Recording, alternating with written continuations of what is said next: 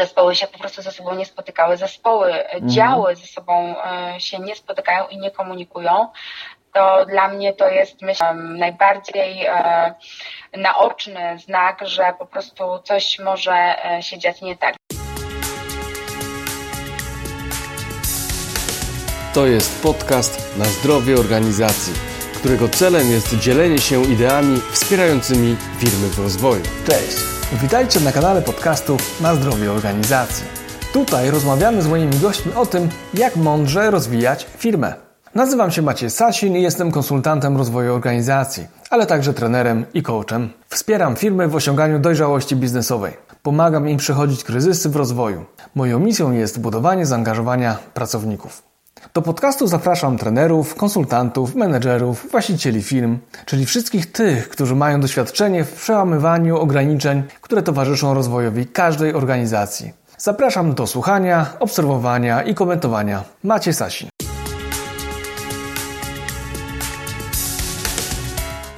Cześć, witaj w kolejnym odcinku podcastu Na zdrowie organizacji. To pierwszy z trzech odcinków, które ukażą się w najbliższym czasie, a będziemy w nich zaglądać za kulisy HR w dużych organizacjach, aby zainspirować właścicieli oraz menedżerów polskich firm z sektora MŚP do rozwijania funkcji HR w swoich firmach. Zanim jednak zaproszę do odsłuchania tego odcinka, przypominam, że gościem 28 odcinka podcastu był Roman Koszczyński z którym rozmawialiśmy o zwinnych metodach zarządzania. W moim podcaście zazwyczaj nie rozmawiamy o dużych firmach i korporacjach, ale tym razem zrobię przynajmniej trzy wyjątki, ponieważ zaczynam cykl rozmów z HR biznes partnerami. Gościem odcinka podcastu na zdrowie organizacji jest Marta Connor, HR biznes partner w Kenna Metal z 15-letnim doświadczeniem tylko w tej firmie. Tak długi czas w jednej organizacji pozwala przyjrzeć się jej funkcjonowaniu z wielu perspektyw.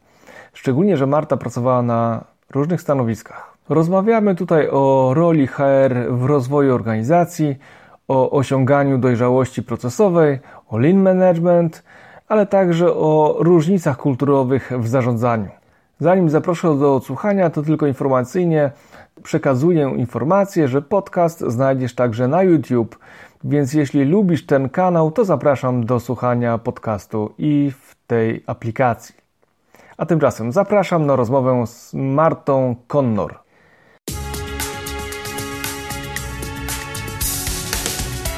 Jeszcze z praktyk studenckich nie mieliśmy kontaktu chyba z 15 lat takiego face to face, ale tam gdzieś jesteśmy w social mediach obecni, ale dzisiaj jest okazja właśnie, żeby się e, spotkać, porozmawiać bo jest gościem podcastu i cieszę się bardzo, bo Marta, no nie będę to Ciebie przedstawiał, powiedz o sobie kilka słów, bo zaczynamy taki, taką serię o e, rozmów z HR-owcami, HR biznes partnerami, no i Ty jesteś, byłaś jednym z nich, jesteś jednym z nich, także od, przedstaw się krótko, czym się zajmujesz?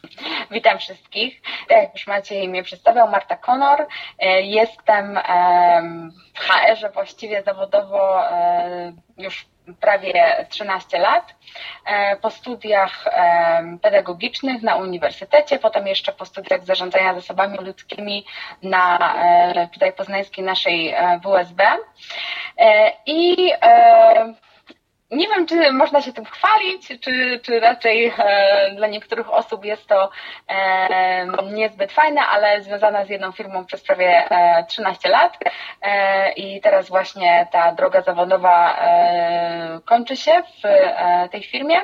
Natomiast nie było to cały czas jedno stanowisko, jeden projekt. Przechodziłam poprzez HR Business Partnera, zarządzanie projektami, wdrażanie systemów i na końcu przez prawie dwa lata zarządzanie zespołem w e, HR e, Shared Service. No właśnie, to bardzo dużo fajnych doświadczeń. Myślę, że nasi słuchacze są głodni takiej wiedzy właśnie, no, takich dobrych praktyk właśnie korporacyjnych, bo zazwyczaj jednak słuchają nas firmy, czy osoby z firm takich mniejszych, czy MŚP, przynajmniej tak mi się wydaje.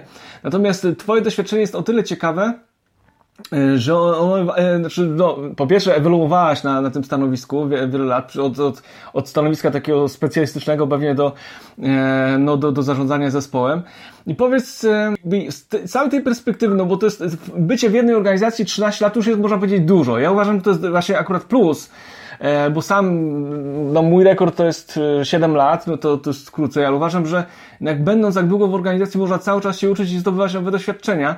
No i powiedz z Twojej perspektywy, zdrowe organizacje, jakie to są? Tak, jeżeli chodzi moim zdaniem o w ogóle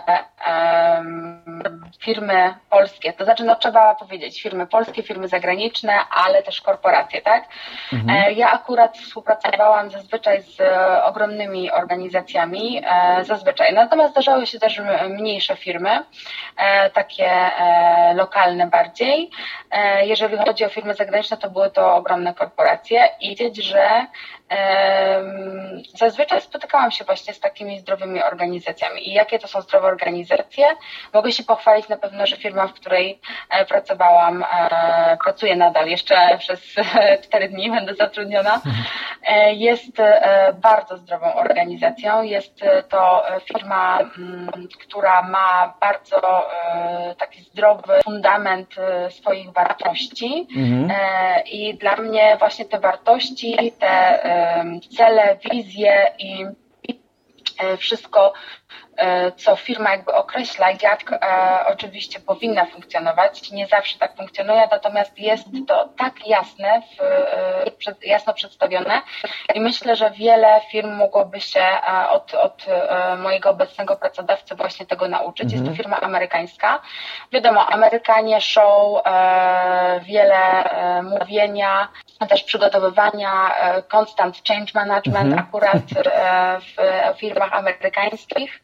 E, natomiast te podwaliny są i e, one e, co jakiś czas oczywiście ewoluują, zmienia się też sposób przedstawiania ich, czy też formułowania, natomiast cały ten kręgosłup właśnie zostaje, jeśli chodzi o wartości, jeśli chodzi o sposób, w jaki traktujemy pracowników, absolutnie, totalnie bezwzględne stawianie priorytetów na etyczny etyczności, e, etyce, działaniu etycznym e, oraz na bezpieczeństwie e, mhm. pracowników, bezpieczeństwie pracy, bezpieczeństwie funkcjonowania, stawianie różnych właśnie celi E, czy wizji, e, które e, są dostępne i są tłumaczone pracownikom na praktycznie wszystkie języki, mhm. takie główne, także nie jest to, że po prostu firma amerykańska, no oczywiście najwięcej pracowników jest jednak mówiących mhm. w języku angielskim, czyli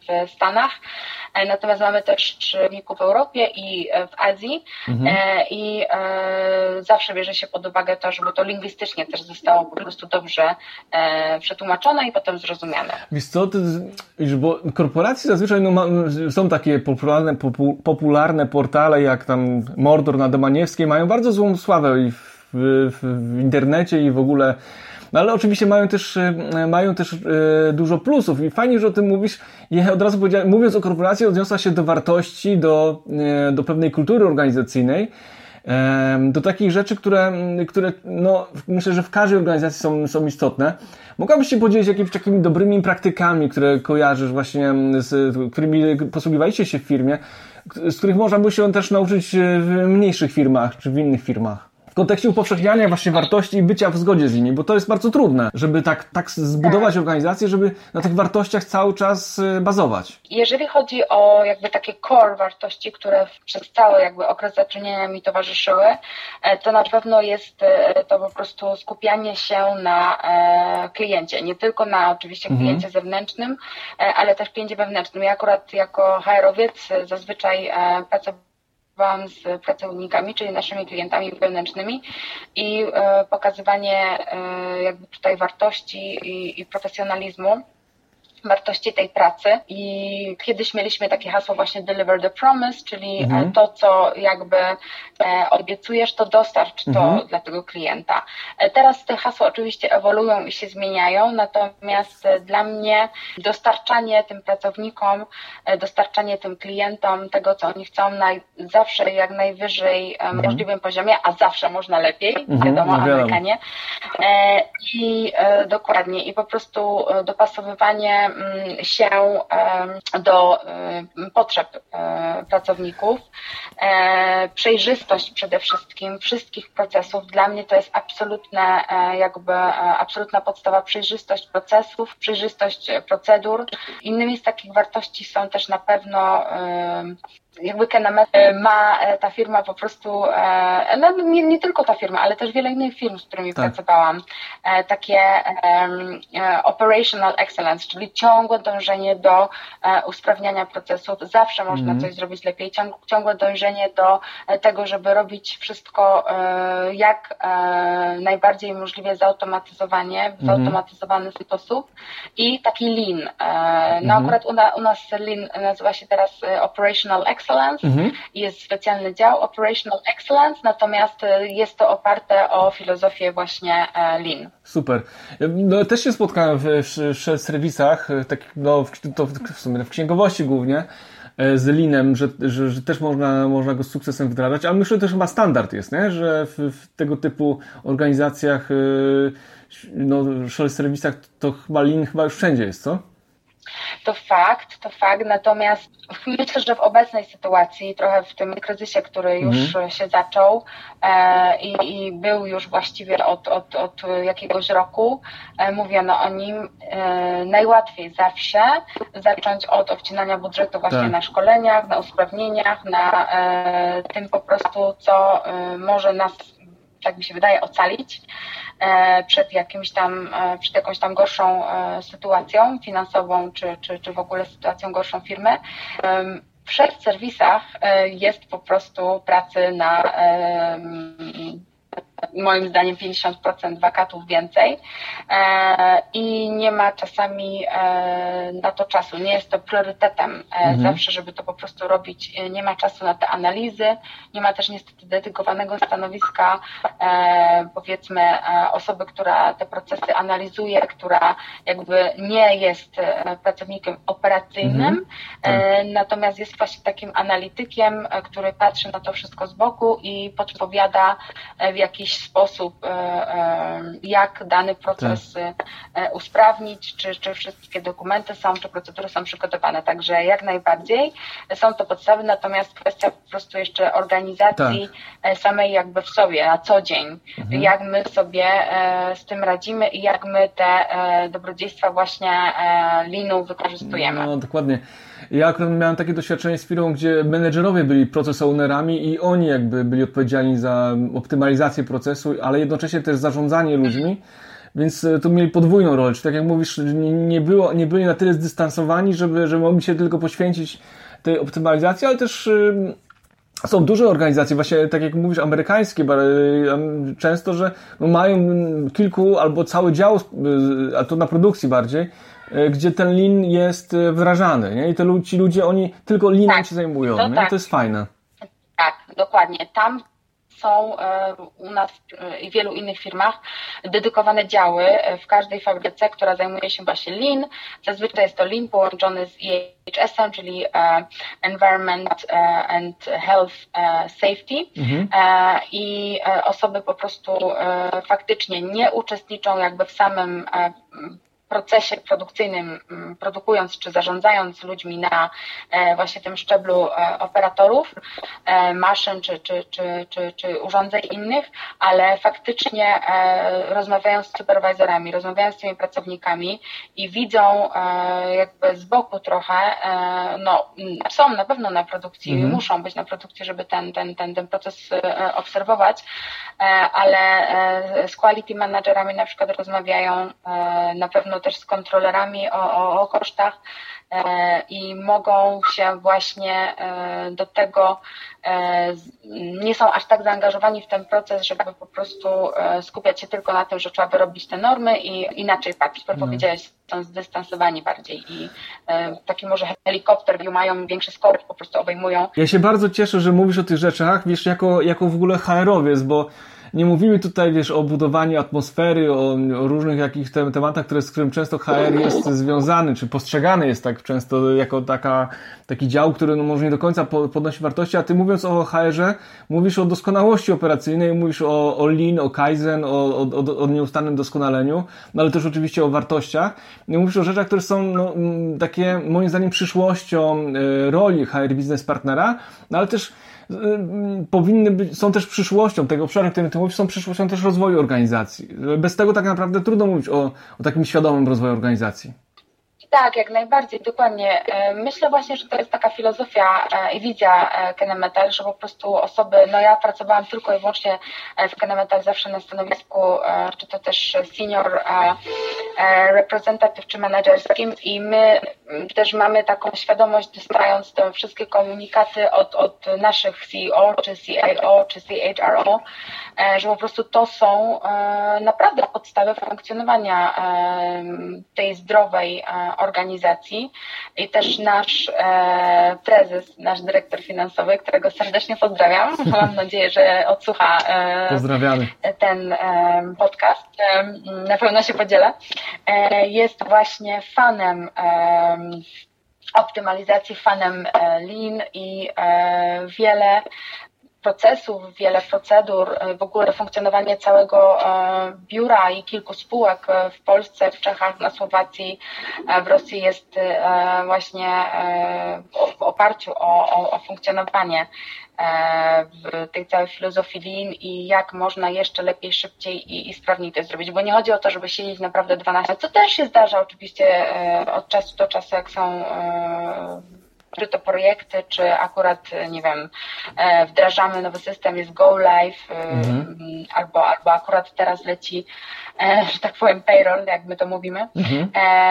ale żeby po prostu zrobić tak, żeby naprawdę zrobić to dobrze, ale nie, nie w jakiś sposób dużym, ogromnym kosztem. Odchodzimy od tej jakby tak zwanej harówy i po prostu robimy coraz więcej rzeczy. Tak ja widzę, jak teraz są systemy tworzone, E, coraz więcej rzeczy robi się tak, żeby po prostu jeden e, guziczek pociągnął za sobą 12 kilka aktualizacji w systemie, tak. czy też 12 innych po prostu update'ów wpisanie jednej rzeczy w systemie y, zaktualizowało y, po prostu no, praktycznie cały profil pracownika w różnych kilku modułach, więc do tego po prostu dążymy, myślę też, no ja mówię to oczywiście z perspektywy e, HR-owca mhm. i osoby, która przez e, ostatnie pięć lat pracuje nad e, właśnie systemami i wdrażaniem tych systemów, ale, ale tak myślę, do tego powinny, to, to jest jakby taką właśnie filozofią tak. Czy... i, i przyszłością.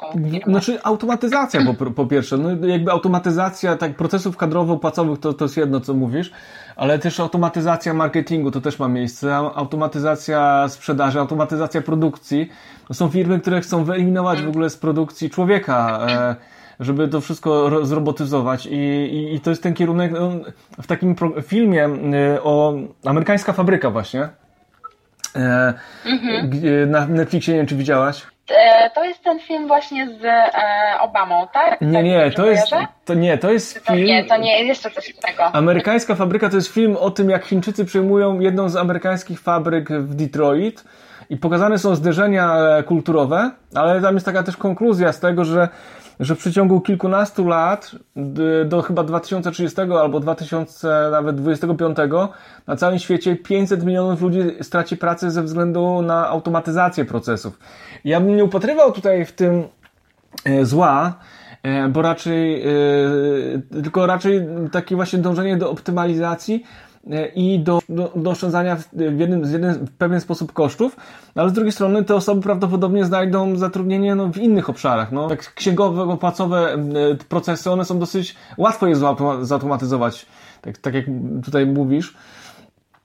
I to jest przyszłość, natomiast, yy, natomiast no, to, jest, to, jest, to nas czeka po prostu, bo praca ludzi jest po prostu najdroższa, a, a ci ludzie przenoszą się do usług po prostu. Mhm. Dokładnie, natomiast zawsze jest szansa właśnie na, e, i moim zdaniem to jest absolutne e, też e, must, żeby tym osobom stworzyć możliwości właśnie takie przebranżowienia się w ramach może czasami też organizacji, albo też powstaną nowe stanowiska. No myślę, że no bez ludzi nie jesteśmy w stanie sobie poradzić, absolutnie nie, bo ktoś musi te maszyny tak. budować, kontrolować i, i właśnie szansa tutaj na tą standardyzację, bo mówiliśmy o automatyzacji, automatyzacji, ale też standardyzacji, bo ja widzę, jak w naszych e, e, kilkudziesięciu fabrykach na całym świecie, e, albo też lokalizacjach, bo mamy też lokalizacje nieprodukcyjne, mhm. procesy są nadal niektóre prowadzone w zupełnie różny sposób. Natomiast super jest właśnie to, że e, celem mm, mojej organizacji jest standardyzacja, żeby po mhm. prostu przychodzi osoba nowa albo przechodzi osoba, nie wiem, z, często u nas są migracje pomiędzy Niemcami mhm. a Polską, Polską a Stanami, e, albo e, nawet jakiś czas temu pomiędzy Turcją a Stanami, że przychodzi ta osoba i po prostu ten proces działa w taki sam sposób i ona nie musi mieć nie wiadomo ile tygodni wdrażana, żeby te procesy poznać, żeby z tymi procesami jakby płynnie, mhm. w tych procesach płynnie funkcjonować. Także to moim zdaniem mhm. też jest właśnie wyznacznik i, i to coś do, tego, do czego powinniśmy dążyć. Dokładnie, czyli jeden z elementów 5S, y, o którym wcześniej wspominałaś. Tak. Y, ja jestem fanem standaryzacji, wiesz, checklisty to jest moje drugie imię, nie? Także wyślę Tobie, Marta, po tym programie, jak wszystkim moim gościom, e, książkę z checklistami. Może Ci się uda też coś z tego jeszcze wykorzystać, bo tam wszystko jest, e, można powiedzieć, ustandaryzowane w tych... Na sam... pewno. To jest checklista. Ja mam nawet aplikację w telefonie.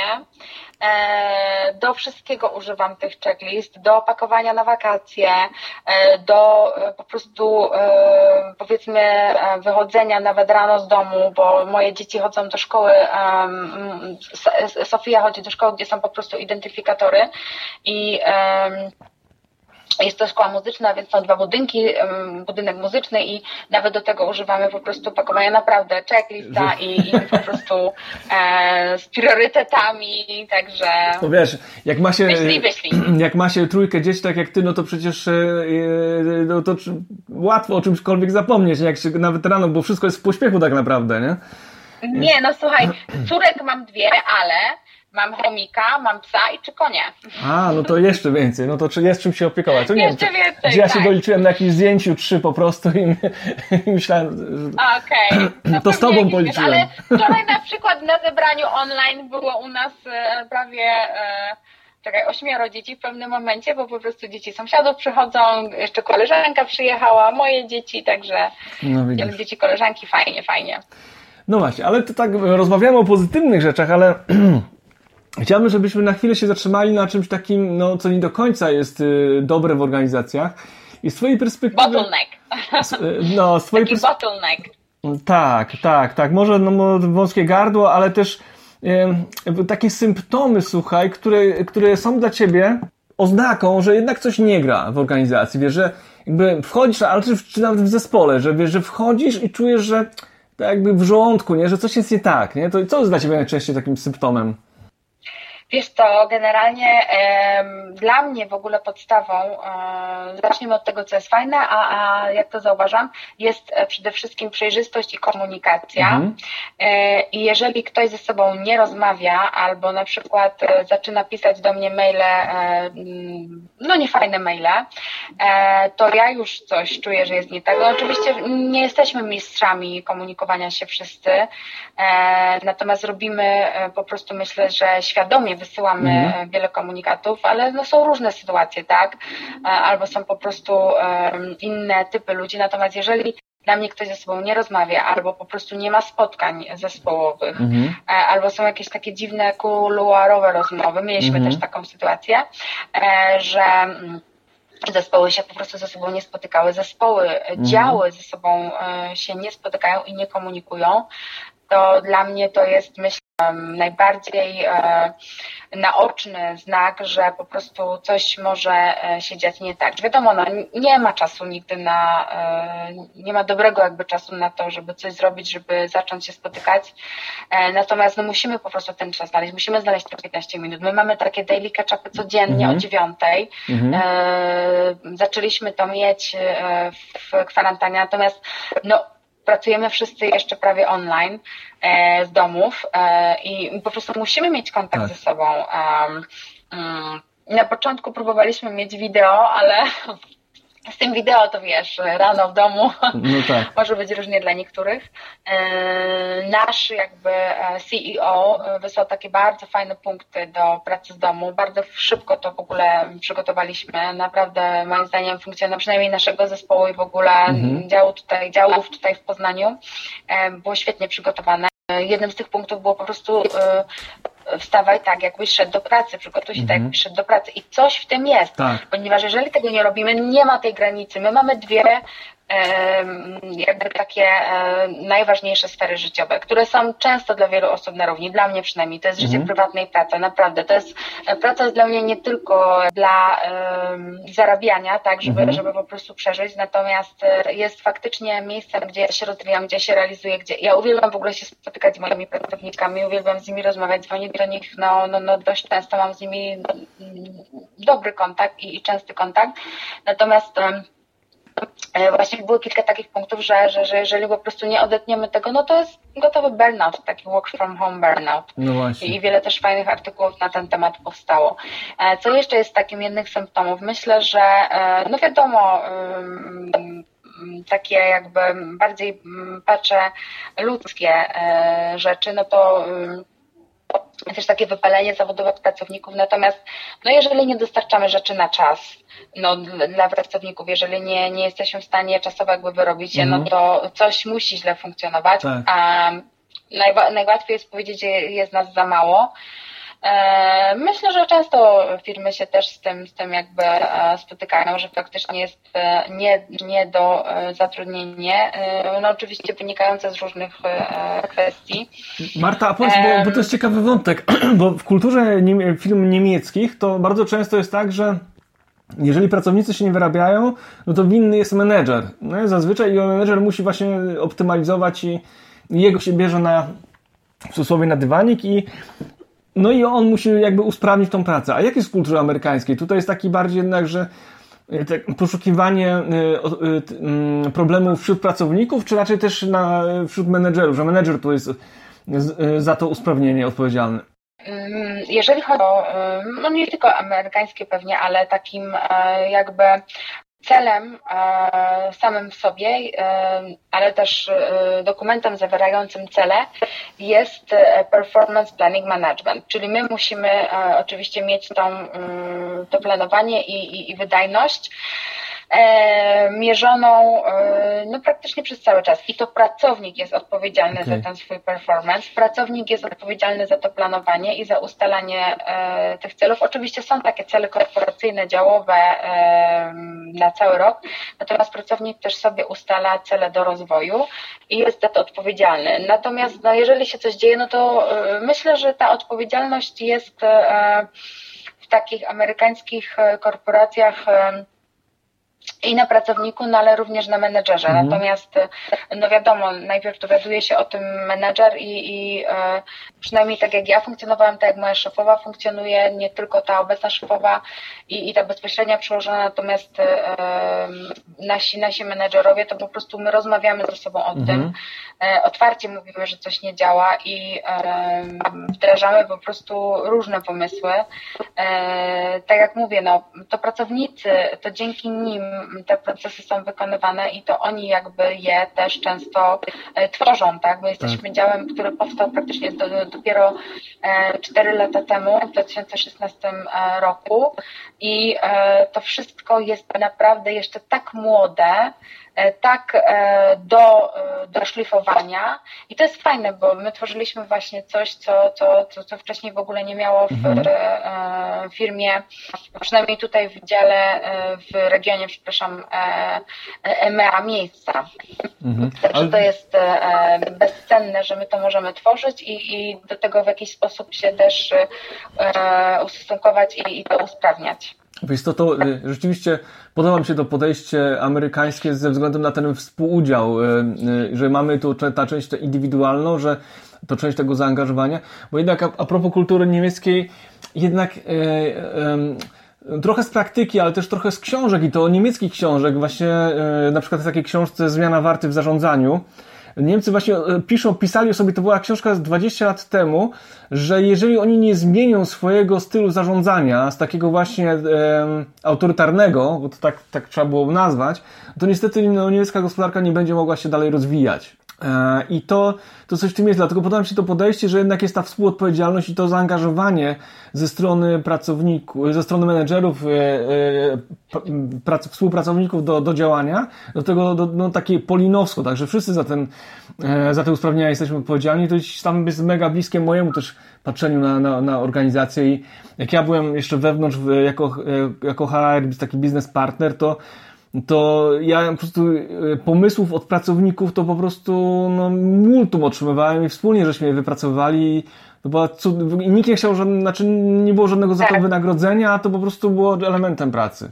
Nie, to było super. Tak, tak, dokładnie. Mhm. Jak najbardziej i myślę, że, że no, y, to ci ludzie na końcu te zadania będą wykonywać, oni będą z tych procesów i z tych, z tych procedur korzystać. Ja wiem, że często używam tego słowa proces i procedury, natomiast no, w dziale e, HR Shared Service odpowiedzialnym za um, kadrę i płacę, administrację kadrową, to, to, to jest naprawdę e, słówko klub. E, I widać to z tej strony niemieckiej, bo my akurat e, pracujemy dla e, Niemców też, świadczymy te usługi między innymi i, i widać to ze strony niemieckiej, takie właśnie autorytarne, takie, takie bardzo konkretne, twarde, bardzo mało takie, no jest jeszcze ten brak zaufania, natomiast to też się zmienia, to też zależy od człowieka, tak, bo różni są właśnie Niemcy. Oczywiście, I, oczywiście. Im więcej w tej firmie firmie, tak, im więcej w tej firmie amerykańskiej, w tej kulturze amerykańskiej funkcjonują, e, tym, tym faktycznie widać tą taką zmianę i, i podejście e, takie flexible, e, zupełnie inny dają feedback, ten, ten critical feedback szczególnie. Mhm. Uczą się tego też. Natomiast no, samo jakby to, jacy są Niemcy, to, to możemy inny. na inny odcinek podcastu, dokładnie.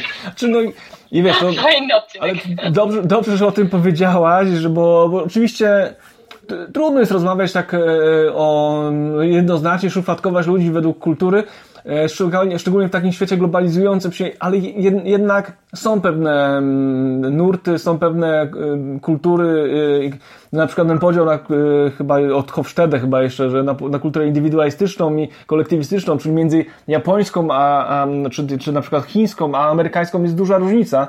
I właśnie w tym, w tym filmie, e, w tym filmie, o którym mówiłem, Amerykańska Fabryka, właśnie to jest zderzenie tych kultur, nie? to jest zderzenie cywilizacji, nie? czyli Chińczycy, słuchaj, którzy pracują codziennie 12 godzin i Amerykanie, którzy walczą, po prostu zakładają związki zawodowe o to, żeby żeby za, za, o tego pracownika, tak, o, o, swoje prawa pracownicze. I teraz mamy tutaj zderzenie tych kultur i ja oczywiście jakby nie, nie chcę tu wyrokować, bo każda kultura jest w trochę w innym miejscu, nie, jakby, że kultura, ale że każdy kraj jest w trochę innym miejscu e, jeżeli chodzi o rozwój i, i, i a kultura amerykańska jakby doszła do pewnych no, wniosków i jakby też inaczej się jednak zarządza niż w tej kulturze chińskiej, gdzie tak naprawdę no, zabiera się człowiekowi całe życie, tak, odcina się go od rodziny i to wiele takich filmów e, na Netflixie widziałem, czy nie tylko na Netflixie, ale na Discovery, że, że no ludzie praktycznie są w, jak w kampusach żyją, wiesz, pracują po 12-14 godzin dziennie, mają tam wszystko zorganizowane, domy, żyją jak, wiesz, jak, jak w Truman Show dokładnie, nie? nie niemalże. Mhm, mhm. Więc i, i, to tak jest, dokładnie. I to jest kwestia też no, bardzo złożona, natomiast, natomiast jednak gdzieś ten kierunek, który powiedziałaś, takie e, zachowania tego mm, work-life balance, e, czyli jakby, ale też takiego niezażynania się w pracy, no to jest ten kierunek, no, w którym świat współczesny chyba dzisiaj będzie zmierzał i raczej, raczej się będzie skracała, skracał się czas pracy i, i podejście do pracownika też się będzie zmieniać, a nie będzie się traktować go jako niewolnika. Chociaż na krótką metę Chinom daje to przewagę jakąś tam konkurencyjną, nie? Znaczy na krótką metę w skali, w skali historii, jakby świata. Nie? Historii, dokładnie, dokładnie. Słuchaj, a co byś zarekomendował? Muszę obejrzeć ten film, fakt faktem. Widziałam chyba, widziałam chyba plakat tego filmu, gdzieś mi mignął, jak coś innego oglądałam, ale, ale w takim razie oglądam. No, musisz obejrzeć. To jest dwie godziny, ale ogląda się, słuchaj, jak dobry, jak dobry jakiś dramat, nie? Dramat albo dreszczowiec niemalże, nie? Bo to jest, wiesz, pokazane zebranie na sali, mhm. to jest wszystko, wiesz, związki zawodowe, jak, czyli dyrektor fabryki przemawia do pracowników, wiesz, przyjeżdża właściciel z Chin i tam, wiesz, no jak, no wszystko jest pokazane, nie? Fabryka, oni produkowali szyby do samochodów, nie? czyli automotive generalnie. A, okej. Okay. E, I to, mhm. to jest nawet nie tyle, no to jest zderzenie, mówię, kultur, zderzenie światów, ale jest też pokazane, jak Amerykanie jadą do Chin, jak się to trochę, e, jakby zaczynają się, wiesz, dogadywać trochę i też lepiej rozumieć. No super, super, naprawdę fajny film. Marta, a jak powiedz z własnego doświadczenia, jakby co to byś rekomendowała właścicielom firm mniejszych, przedsiębiorcom czy menedżerom, co by y, zrobić, żeby no, uzdrawiać te relacje wewnątrz organizacji, no i sprawiać, żeby one były takie bardziej właśnie, jak to nazwałeś fajnie, operacyjnie doskonałe? Myślę, że na pewno właśnie stworzenie takich wartości, nie każda firma te wartości ma. E, wiadomo, stawiamy na jak najszybsze tak, tak się mówi, jak najszybszy e, zysk i e, czasami robimy e, niektóre rzeczy szybko. Natomiast wydaje mi się, że właśnie takie jasno doprecyzowanie takich prostych rzeczy, E, jak się zachowujemy, jak e, komunikujemy, mhm. E, jak nie komunikujemy też, czy takie do's and don'ts. Mhm. To jeżeli chodzi o komunikację, jeżeli chodzi o zachowanie, jeżeli chodzi o właśnie cele nasze, jaka jest nasza wizja i co robimy, żeby to osiągnąć. Czy to są plany sprzedażowe, czy to są plany rozwojowe, czy plany inwestycyjne, e, w zależności oczywiście od tego, w jakim, na jakim etapie ta firma się znajduje i jaka to jest firma. Natomiast myślę, że to, to wielu e, firmom może pomóc, taka jakby mhm. osadzenie się w tym, e, kim jesteśmy, tak, co robimy, dla kogo to robimy i też i to nie tylko powiedzenie tego raz, tylko e, bo często jest tak, że na przykład na onboardingu mówimy to raz, mm. a potem ludzie o tym zapominają. Nie. Tak. Takie, my mamy takie bardzo fajne kwartalne kole z naszym CEO. Menedżerowie wyższego szczebla mają właśnie takie kole e, i, i na tych kolach właśnie mówimy, przypominamy, rozmawiamy e, o tym, Mhm. Jakie są te cele? Przy przedstawianiu e, wyników kwartalnych o tym też się mówi, e, przypomina się o tym. E, te cele, wizje są na, na, na, na wszystkich takich głównych naszych też mm, message boardach, information boardach mhm. I, i właśnie taka przejrzystość w nas i to jest naszym jakby głównym, głównym celem samym w sobie funkcjonowania, naszym takim jakby no, mhm. DNA E, i e, nie jesteśmy e, jakby moim zdaniem dobrymi pracownikami, jeżeli tych wartości i, i nie jesteśmy w stanie dobrze funkcjonować i, i zdrowo funkcjonować, osiągać tych celów, jeżeli tego nie robimy, tak. jeżeli w to też nie wierzymy. Mhm tak, tak e, mi się wydaje. Czyli tak podsumowując, nazwać te wartości, zachowania, e, zdefiniować to, czego oczekujemy, no i później systematycznie to wdrażać, odnosić się do tego i nie zapominać na co dzień w funkcjonowaniu, bo no, no łatwiej, bo kiedyś tak było w latach chyba 80., 90. się to była taka moda, można powiedzieć, że wyznaczało się te wartości, misje, wizje i później się zapominało o tym, nie? więc jakby no jedyna metoda, żeby to zaczęło funkcjonować, to po prostu trzeba do tego się odnosić. Ten przykład z tymi spotkaniami jest bardzo fajny, bo, bo pokazuje, że no dla wszystkich to jest ważne i to nie jest jakiś tylko mm, wymysł PR-owy, nie? tylko to jest po prostu realne działanie i realny tak, kierunek. Tak. Dokładnie. Myślę, że e, też pomaga właśnie takie odświeżenie tego, co jakiś czas wiadomo zmiana. E, my też mamy takie jakby e, kwartalne kursy związane z etycznym funkcjonowaniem i też tak, takim kodem zachowania, mhm. kodem jakby konduktu mhm. tego, to wiem, brzmi ciekawie, ale, ale no tak jest I, I, myślę, że to pracownikom którzy naprawdę chcą się z firmą związać. No ja jestem przykładem takiego pracownika, który naprawdę swoją duszą też się związał z tą firmą mhm. i, i, jest mi, no, no jest mi ciężko odchodzić, bo wiem, że ta firma jest to zasady funkcjonowania i na zewnątrz i wewnątrz. Życzę sobie po prostu, żeby, żeby przyszła firma również taka była i, i faktycznie to jest w Kenemetal obecne, e, że, że jeżeli e, my teraz mamy takie nawet fajne szkolenia z e, culture, mhm. które muszą przejść wszyscy, absolutnie wszyscy mhm. pracownicy na każdym szczeblu. Oczywiście zaczynamy od menadżerów, mhm. dyrektorów, menadżerów, poprzez pracowników tutaj średniego szczebla, po, po samych pracowników produkcyjnych, ale mhm. tak, no, zmiana musi pójść od góry. wszystkich po prostu tak, dokładnie. Mhm. A wiesz co, ale to jest tak. niesamowite, wiesz co, bo czasami e, u nas dyrektorzy często, czy, czy właśnie prezesi firmy, często w badaniach wychodzą, że są najmniej edukującą się grupą zawodową, nie? Że już, nie, wiesz o co chodzi, nie? Tak że, jest. Że już wszyscy wszystko tak, wiedzą. Bo nie ma na to czasu, tak. Tak, bo... A kształcimy pracowników. Dokładnie, a tutaj właśnie jest taki przykład, no, że, że no, wszyscy biorą w tym udział, bo to jest tak ważne, tak? Tak. Sam słuchaj, kiedyś się, pamiętam właśnie, w, jak w firmie, w której pracowałem, E, zaczęliśmy wdrażać wartości, e, określać je i tak dalej, to tak to też wyglądało, ale później przyszedł, zmienił się właściciel i to zostało wszystko się po prostu gdzieś tam zanik, zaczęło zanikać, nie? Po prostu zanikać. Znaczy, roz, przestało się o tym e, mniej rozmawiać. Był projekt wdrożenia rozmów e, takich rozwojowych z pracownikami w oparciu o wartości właśnie. Nie, nie, stricte o, nie stricte o tylko wyniki, a wyniki oczywiście też miały być tego aspektem, ale ale właśnie w oparciu o, o wartości. To było, no dla mnie to było zawsze takie no, ważne dla organizacji. Jak każdy przychodził do organizacji, to zarysowałem mu drzewo i nawet pokazywałem, wiesz, tak w ramach onboardingu, że wartości to, to wiesz, to są te korzenie, dzięki mhm. któremu, wiesz, wyrastają owoce na drzewie i tak dalej, nie? No i później teraz, tak. tak. a później to spotkałem, właśnie ostatnio kupiłem książkę Simona Sinka właśnie o, o wdrażaniu, dlaczego i patrzę, o, ta sama metafora, o, nie? uwielbiam go, uwielbiam go, jestem jego fanką no. totalną, uwielbiam go. Także widzisz, mogę się, mogę się, mogę być z tego dumny, że, że gdzieś tam pewne sposo- pewne myślenie gdzieś tam z Sinkiem nam podobne, nie? O pewnych, o wartościach przynajmniej, o tym, jak, przynajmniej technikę.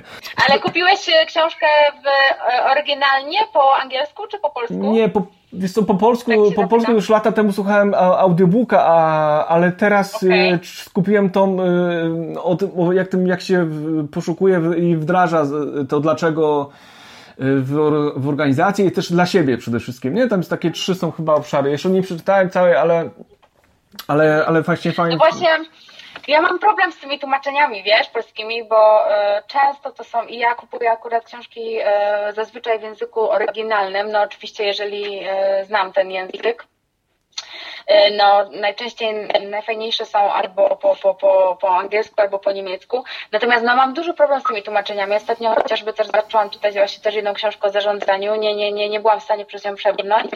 E, I, I dlatego tak się pytam, bo mm, naprawdę te tłumaczenia są e, czasami bardzo nietrafione i zaczęłam czytać Becoming Michelle mhm. Obama po mhm. polsku nie byłam w stanie przebrnąć okay. przez to.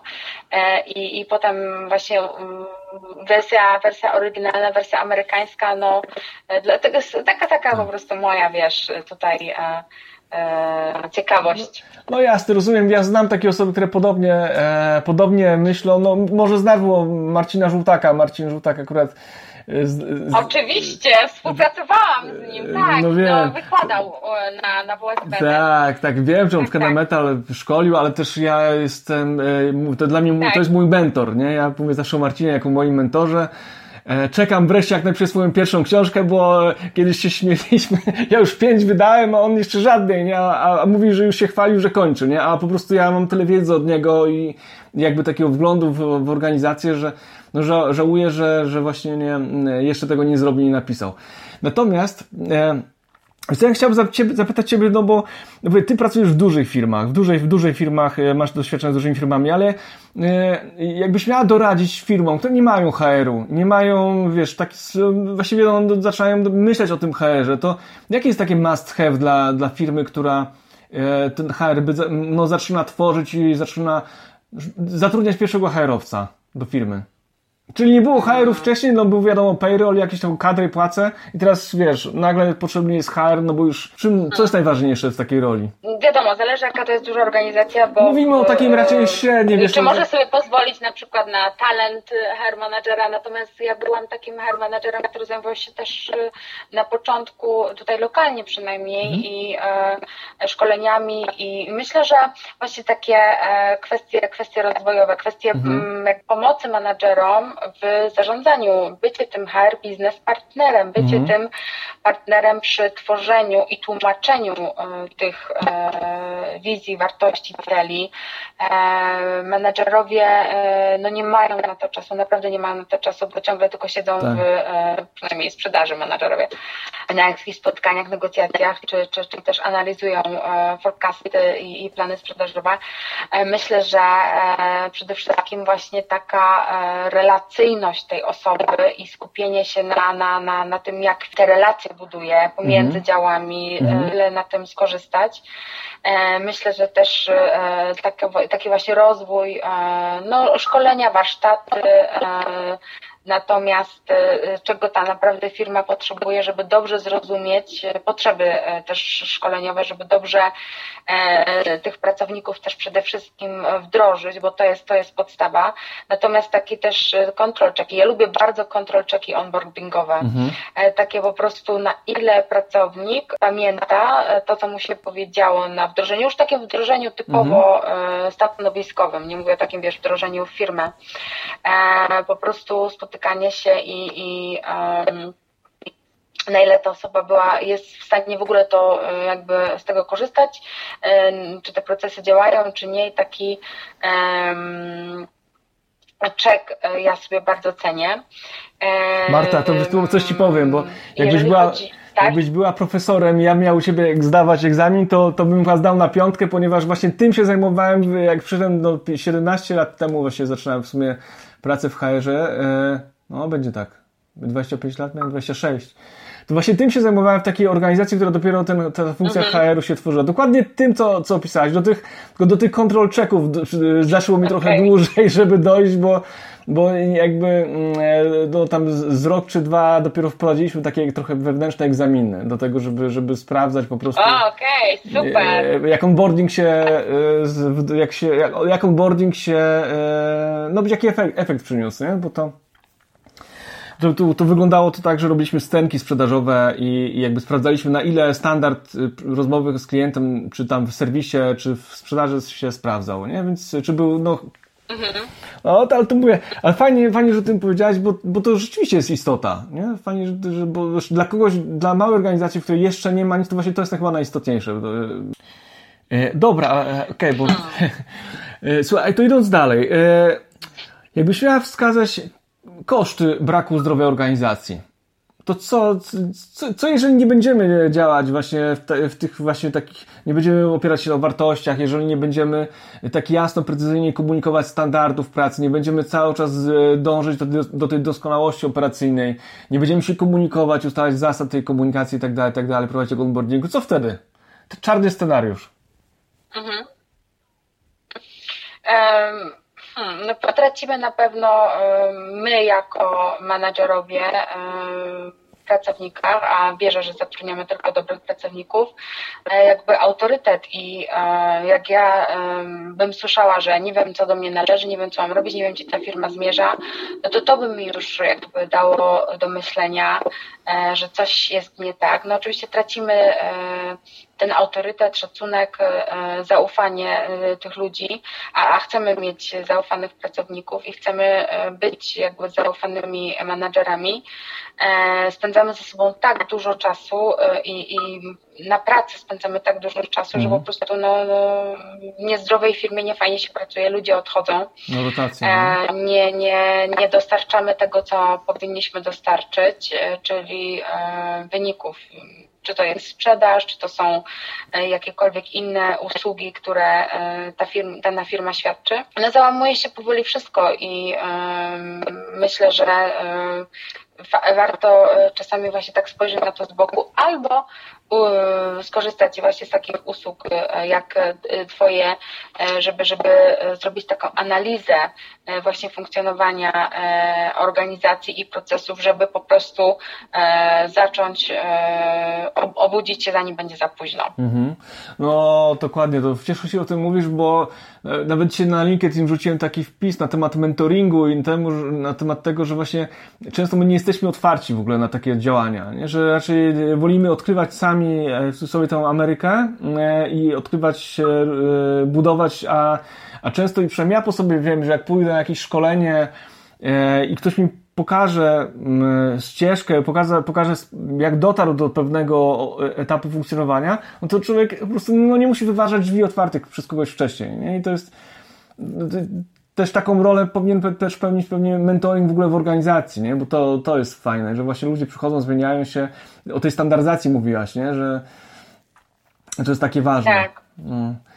Słuchaj, ostatnie pytanie, jakie chciałem Ci zadać, to jest pytanie o, mm, o właśnie o takie porady dla menedżerów i dla właścicieli, jakby, bo no bo tak, ludzie są zarobieni, nie? Jakby takie powiedziałeś, forecastowanie, nastawienie na celu, no szczególnie kadra menedżerska, no tutaj taki, taki fokus na, na, na tak. wynikach, a już w małych firmach, no to często właściciel to jest, to jest taki, taki człowiek orkiestra, nie? I teraz, żeby nie wylać tego dziecka z kąpielą, Czyli nie, nie, nie, nie, nie, jakby nie tylko koncentrować się na tych celach, na rozwoju firmy, to co my musimy zrobić jako menedżerowie, żeby, wiesz, żeby, żeby wykorzystać ten, ten, mm, ten potencjał pracowników żeby e, organizacja mogła się rozwijać niekoniecznie, żeby, żebyśmy my, czy jako menedżerowie, czy właścicieli byli we wszystko zaangażowani operacyjnie przede wszystkim, ja już to też powtarzałam kilka razy, ale pytać, tak? Pytać pracowników, prosić o analizy różnych procesów e, i e, u nas naprawdę najwięcej e, takich fajnych pomysłów powstawało, jak mieliśmy takie tygodniowe team,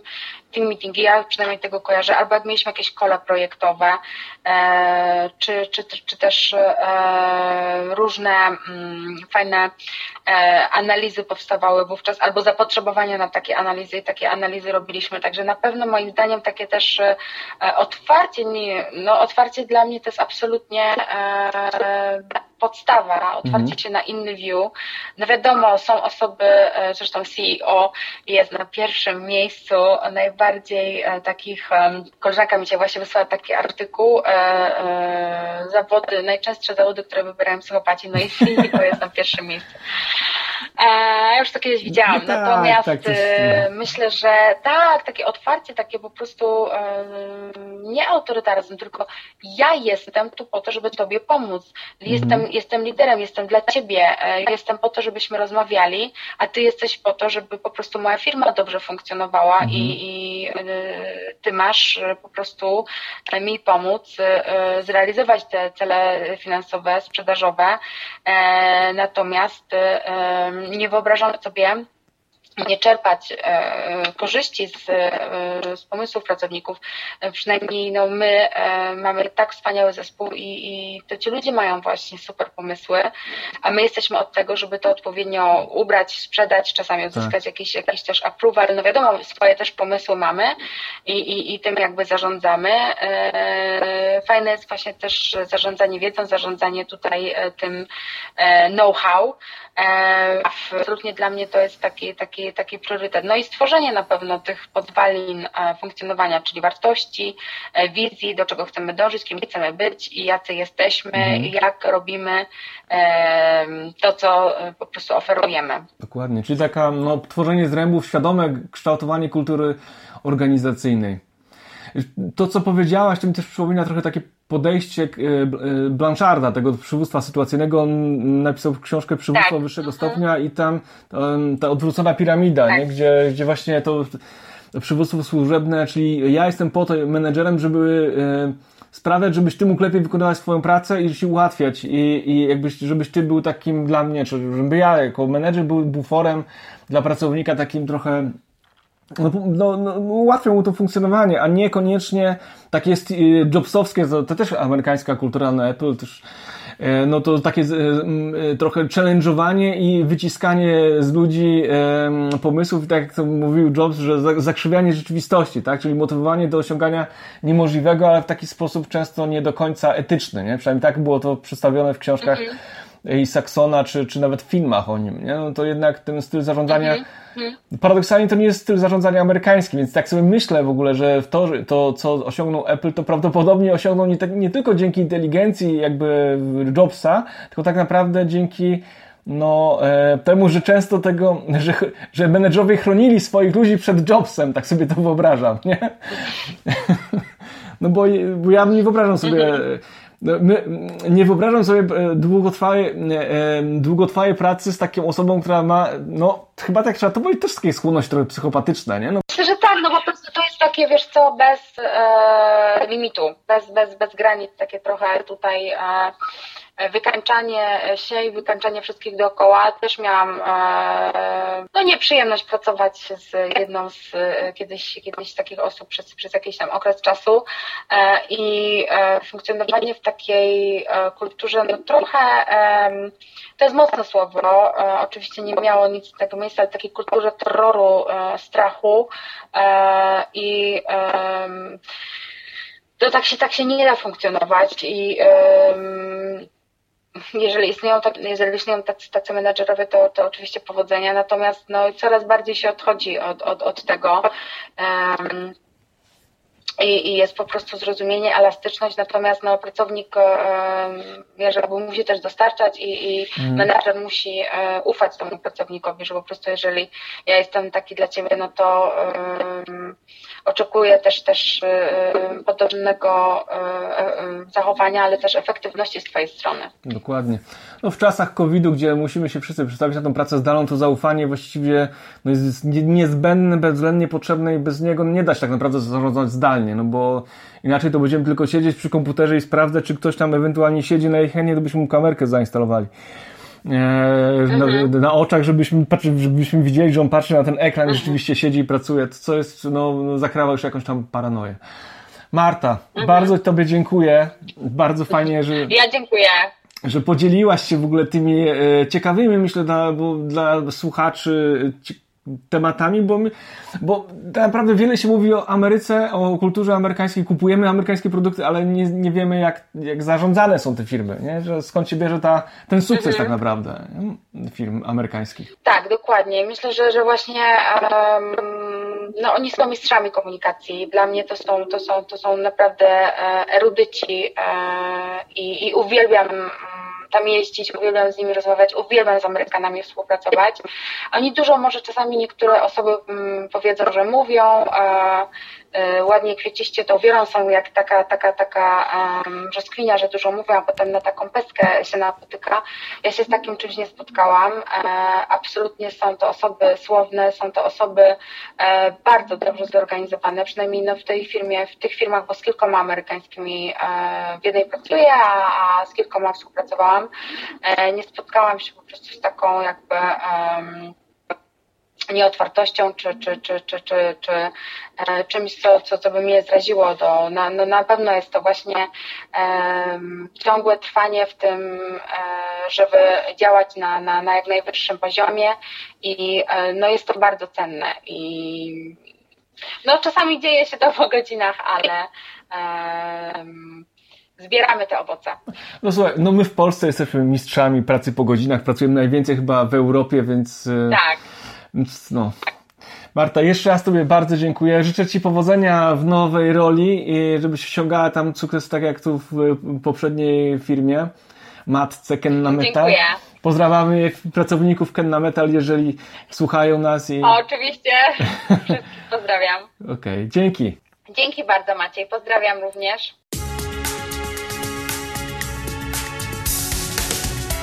Dziękuję za wysłuchanie 29 odcinka podcastu Na zdrowie organizacji, w którym gościem była Marta Connor. Rola HR Business Partnera, jak dało się zauważyć w tym odcinku, może być bardzo ważna.